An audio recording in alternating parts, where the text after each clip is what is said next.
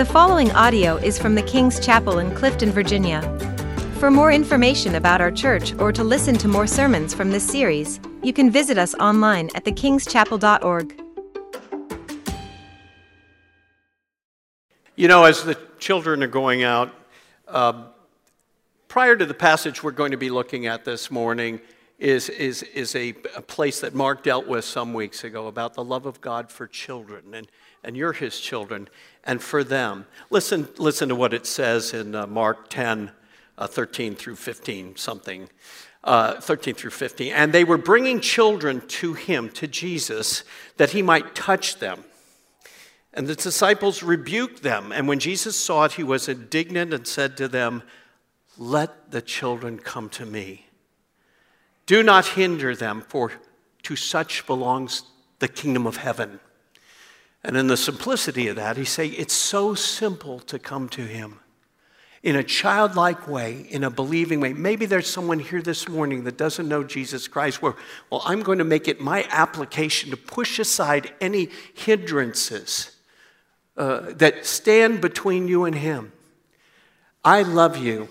Uh, that's, that, that was my prophetic note to self this morning as I came in here and saw you. And I'm very proud of all of you. I'm proud to uh, uh, work here and labor in this particular vineyard. And uh, Jesus goes on to say, Truly I say to you, whoever does not receive the kingdom of God, that, that place, that internal sense, that, that whole uh, ambiance, that whole perfume of the very life of Christ, like a child, shall not enter it. And he took them in his arms and blessed them, laying his hands on them. It takes a childlike faith to trust the Lord with life. We're going to jump right in now. We're at Mark uh, 10 17. And what we're going to just be dealing with is hindrances to people coming to Christ. And for most of us, this, this won't apply because it's about material or riches. Put some other word in that place. What is it that keeps you from drawing close to Christ and receiving His power, His kingdom, to become who He wants you to be? And He was setting out. Uh, uh and, and as he was setting out on a journey, the Lord Jesus, after this scene with the children, a man ran up and knelt before him. A man ran out and knelt before him. It's, the, the title of this sermon is The Rich Young Ruler because we know in advance that this guy had a lot of material goods and things. I believe uh, it's very clear in the passage that this was a Jewish boy or man. I see him in my mind as like a Harvard kind of kid. He has the certain look, the nice sweater, the letter thing on it, the, the beautiful tasseled uh, shoes, whatever he needed, he was there. And yet he was so excited about what perhaps he had seen, perhaps what he had heard about Jesus, that he comes running, running to him. And not only that, he, he in a sense, uh, worships him. He doesn't even know what he's doing, but there is something of what he has seen. We don't know what that is. We don't know where this guy comes from. We do know Jesus has been working miracles everywhere. That crowds have gathered, that there are ideas that he's walked on water, that masses of people have been fed at his hands by a multiplication of loaves and fishes. Something is going on here, and this kid or this young man is zealous to get near it and something in him drives him to his very knees. We see in his behavior. He's not sure what to make of Jesus Christ. There's, but he knows there is something about him that's amazing. You'll remember a windstorm arose at one point in the disciples' life, and the waves were breaking into the boat so that the boat uh, was already filling, and he was in the stern, Jesus, asleep on the cushion, and they woke him and said to him, Teacher, do you not care that we are perishing? Well, I can assure you, Jesus cares that people are perishing. And he wants to win this kid, but let's go on. And he awoke and rebuked the wind and said to the sea, Peace, be still. I don't think he had to shout to do it. He could whisper it and it would stop. And the wind ceased, And there was a great calm. And he said to them, Why are you so afraid? Have you still no faith? And they were filled with great fear and said to one another, Who then is this that even the wind and the sea obey him? Perhaps that's why the young man kneeled in his presence and asked them, asked him this question Good teacher, what must I do to inherit eternal life? That is the central question of all existence. If there is an eternal life to be had, we should want that more than anything and be willing to give anything in order to obtain it. But it is not what we do, as this gentleman said, what must I do to inherit eternal life? It is what he loves to do, wants to do for helpless sinners like me. The scripture says, believe in the Lord Jesus Christ, not do something. Believe in the Lord Jesus Christ, and you will be saved. It is simply the application of a heart filled with faith. For, faith is forsaking all, F I, F A, I take him. Forsaking all. So the answer to the question will be uh, revealing, I, I think. And Jesus said to him, Why do you call me good? Well, that's an interesting question, and just to deal with it, no one really knows why Jesus says this, but I, I think we do. This kid comes up to him, and Jesus begins to speak to him about the fact that he said, Good teacher. Why did he say that? Jesus goes on, No one is good except God alone. Our commentators would indicate, and it's in my heart, that here's the status. When he says no one is good except God alone, he is putting his bona fides right in front of this young man if he's willing to listen. Good teacher. The only good and perfect person, supernatural being in the universe is God Almighty. And Jesus, kind of surreptitiously and secretly, is saying, You're talking to your master. He's not actually denying being good. That's not what he's doing at all. He is saying he is the reflection of the great God of heaven and earth, his power, glory, authority, his goodness. You know the commandments, he says to the boy do not murder, do not commit adultery, do not steal, do not bear false witness, do not defraud, honor your father and your mother. And we're, as we listen to this, as we're perhaps disciples there, we're thinking, well, he's going to give them a list of do's and don'ts to do in order to eh, get into the kingdom of God. That's not what he's doing. He's rather reflecting man's imperfection, this boy's imperfections. And he says to him, Teacher, I have all these I have done, all these I have kept from my youth. Well, at that point, and I say this in the gentlest way because I know that Jesus loved this boy, that wasn't what he was asking for. He was holding up a mirror to the man and was attempting to show him his imperfections, in a sense, his sins, so that he would reach out for cleansing and renewal and life. The scripture says this to respond to the young man's assertion that he's kept all these things. By the works of the law shall no man be justified. The law of God does not empower us to do good. It is the straight edge that shows us how crooked we are. I believe that this young man had no concept of the depth of human sin in the best of us and our desperate need for grace. And hence the teacher asserts a question. For by works of the law, the Apostle Paul says, no human being will be justified in his sight, since through the law comes knowledge of sin. And Jesus has brought up the law to point out the flaws in the boy's understanding and life. And the young man thinks he has it all together, or at least intellectually thinks that. But there is more.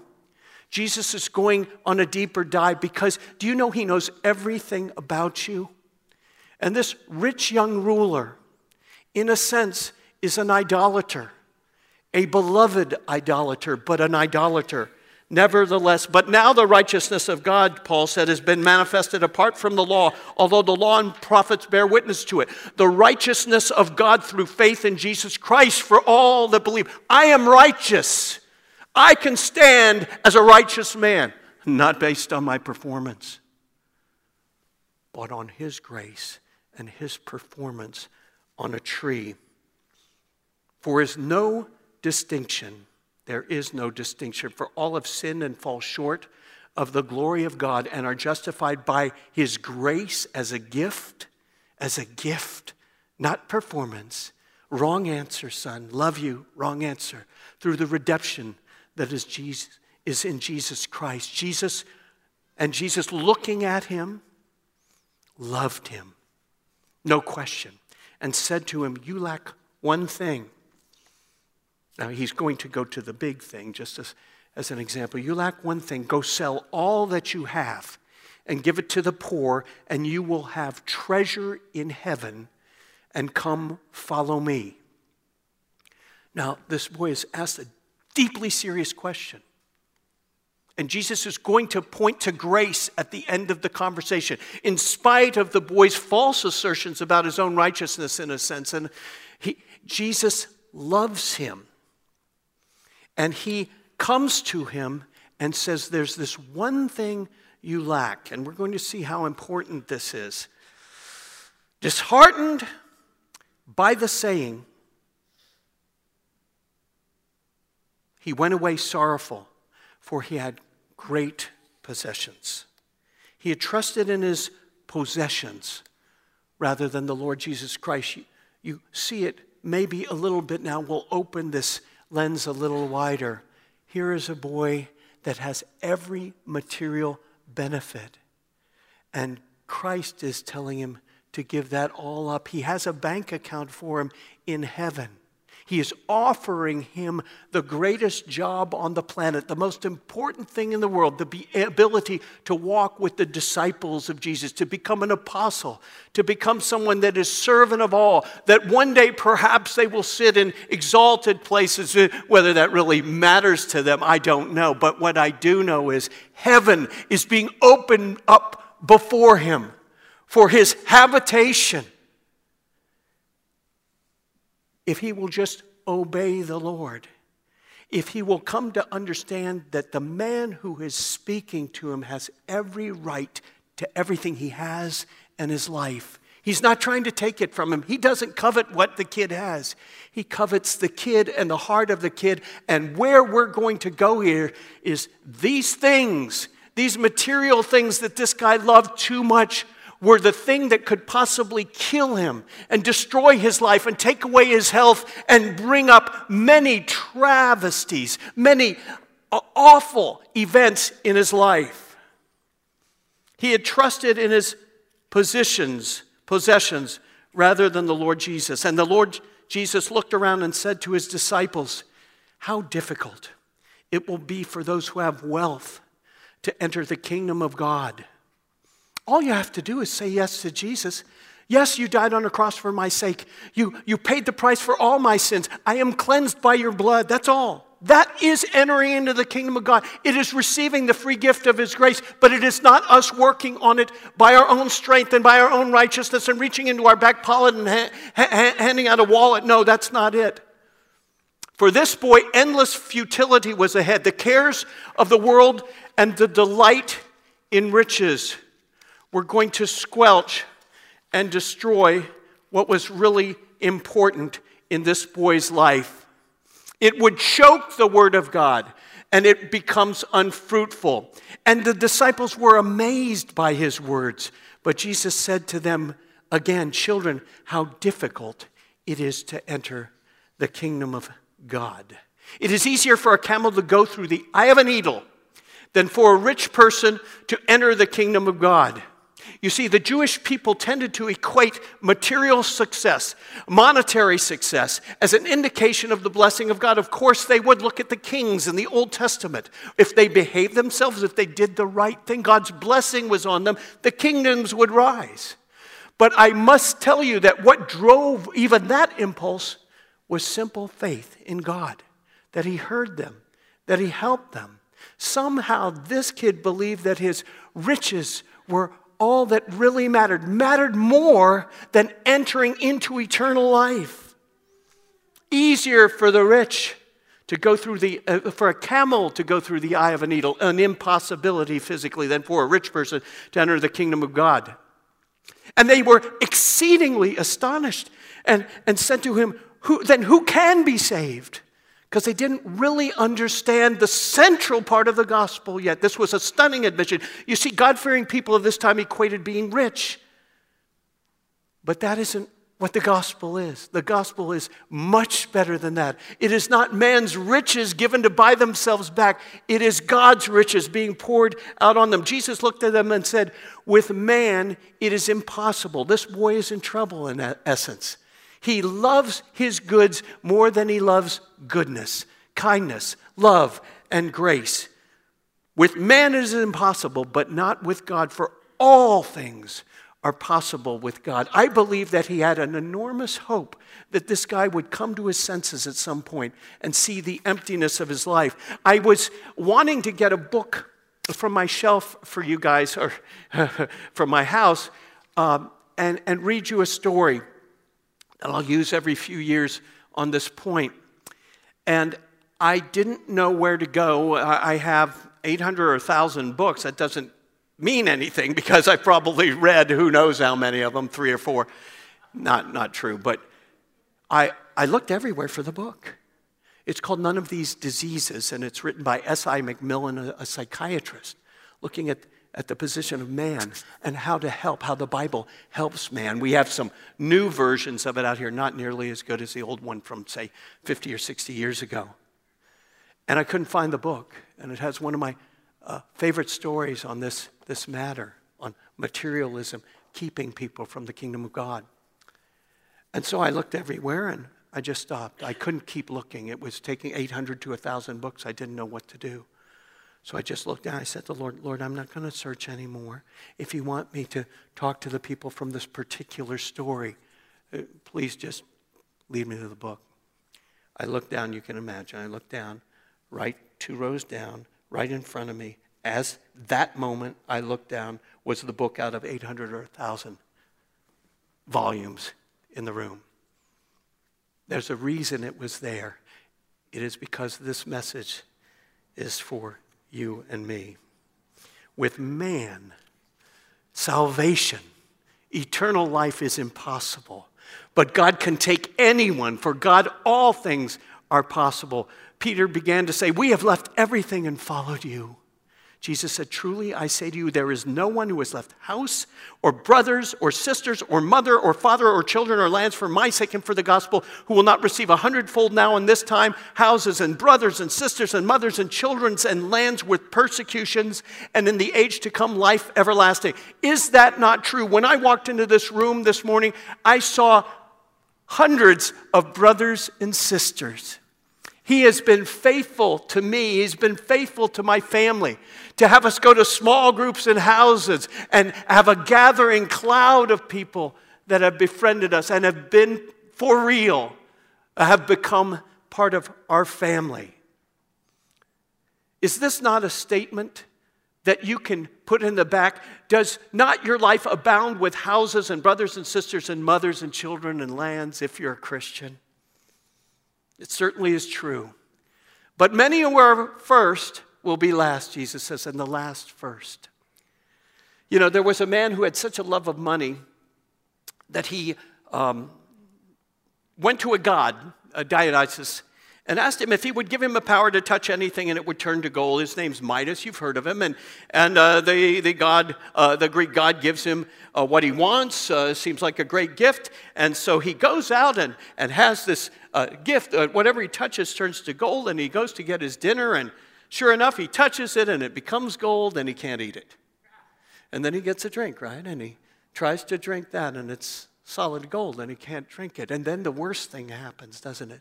His little daughter comes out to him. and he touches her and she turns into solid gold. It looks very nice, but he's just destroyed his own child. Now, thank God in this story, which is kind of a parable that God puts into cultures to point to Christ ultimately, he goes to Dionysus and says, basically, please forgive me, take this gift away from me.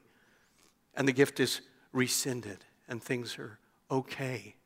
But the bottom line was gold didn't do anything but hurt him.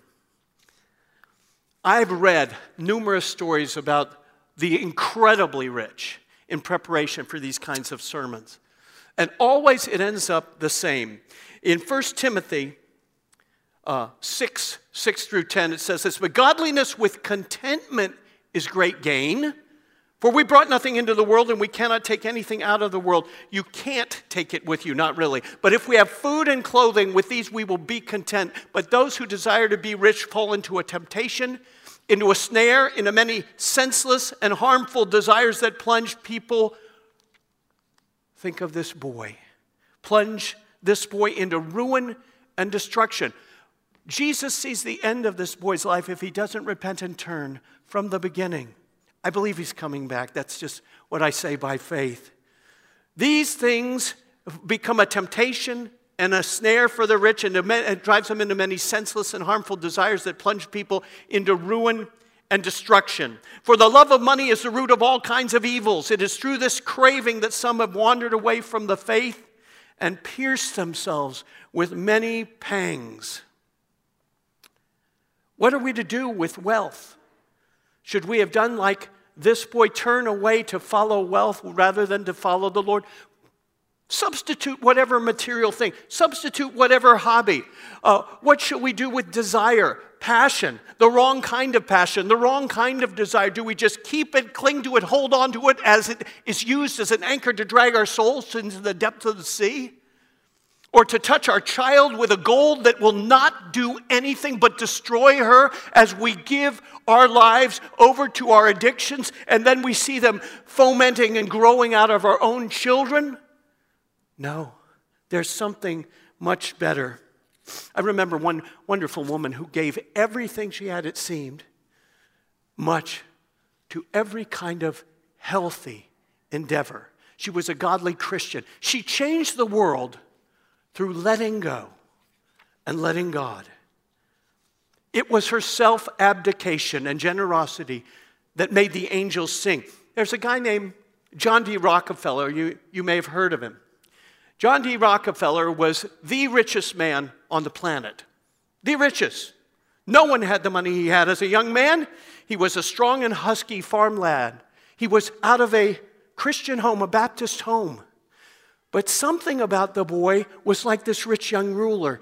He loved money. He couldn't let it go. It was more important to him than anything. And he was driven like a slave by the, the, the, the whip of this taskmaster. He gave every moment of his life to his work, and at 43 years of old, he was uh, in control of the largest business in the world. I think it's Standard Oil. When he was 53, he was the richest man on earth and the world's only billionaire. This is obviously many years ago. For this achievement, he'd given away everything happiness, health, solid relationships. He developed something called alopecia. You've heard of this. It's where a man or woman lose loses every hair on their body, every one. His eyebrows disappeared, his eyelashes, the hair on the top of his head. One of his biographers said that he looked like a mummy. His income was a million dollars a week, but his digestion was so bad that he could eat only crackers and milk. When you say million there, that might be in today's terms a whole lot more. I'll repeat that. Like Scrooge, John D, we'll call him John D, was as solitary as an oyster. He said that he wanted to be loved, but he didn't understand that you reach, reap what you sow. And in his life, he did not give out of a heart wanting to love people. Rather, he was a stern and brutal tack, taskmaster. He lacked consideration for others. And so, the oil fields where he worked, where his people worked, he was so hated that the people that he had pauperized, he had made them poor by amassing his own wealth, hung him in effigy. He had bodyguards day and night. The massive wealth he had made gave him neither peace nor happiness. He could not sleep. He enjoyed nothing. At 53, one commentator said, she, uh, he said he, she said he was an, had an awful age in his face. He was the oldest man I have ever seen. The crackers and milk he glumly swallowed could no longer hold together his skinny body. Obituaries were being made for him by newspapers, everyone knowing that this man surely was on the verge of death. And then he began to do some private thinking in the long nights and the long sleepless nights. And I believe the Holy Spirit spoke to him, whispered to him to tell him this you, not, you cannot take one dime of what you've earned into eternity. You have wasted your life amassing this fortune and you have done nothing good for anyone. What are you going to do with the gifts that I have given you? He was in despair and helpless, but for the first time in his life, he decided like Ebenezer Scrooge, he was going to give it all away. He was going to give it all away as wisely and as rapidly as he could. He established the Rockefeller Foundation. It would require a book to show how much this guy gave away in hospitals, missions work, millions of underprivileged people helped. He was able to rid the South of the worst thing they had to deal with, which was a savage uh, infestation called uh, um, uh, hook, hookworm. Uh, every time we have penicillin or an injection, you can partially thank him for what he did in pouring his contributions into the discovery of that miracle drug. His, his work uh, got rid of um, malaria tuberculosis, diphtheria, and many other diseases. It was amazing what he did as he stepped into the kingdom of God out of the kingdom of self. This not so young ruler accepted the, the grace of God and the gracious gift of eternal life. He was reminded of that, and his whole life changed. Refreshing streams of love and gratitude from those he had been helping began to him, coming to him. People saw him in a different light.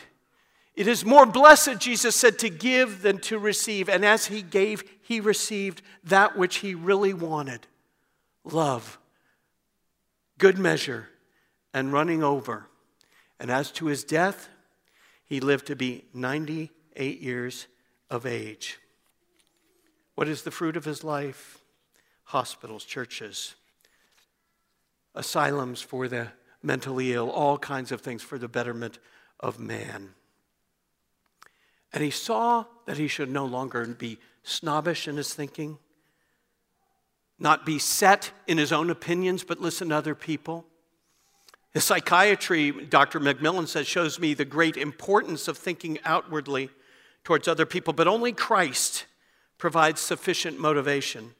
He also provides the power for whoever will save his life will lose it, and whoever will lose his life for my sake and the gospel will find it for my sake. For my sake. That's where the power and the glory come from. That's what the young man was missing. He was about to lose everything. And if he had continued, if he did continue on his path of loving wealth so much that he forgot about loving people, he's undone by it. Many pangs come upon us when we don't give away the precious deposit of the life of Christ that wants to come into us and must come into us in order to inherit eternal life.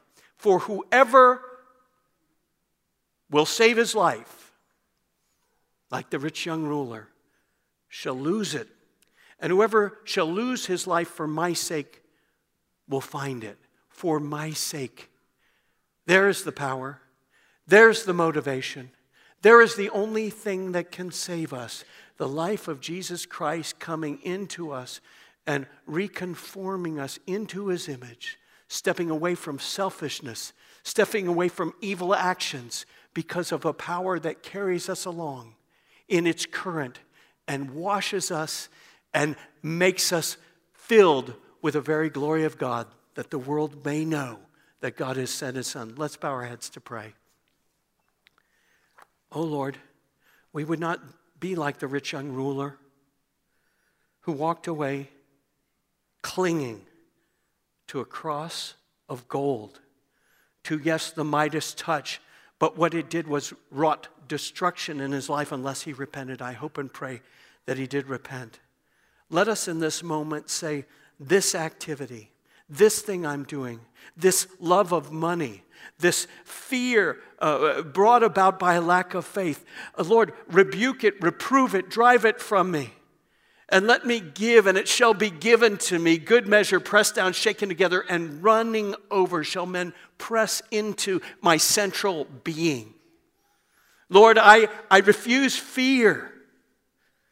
I cling to your cross and your life. Glorify your name through me.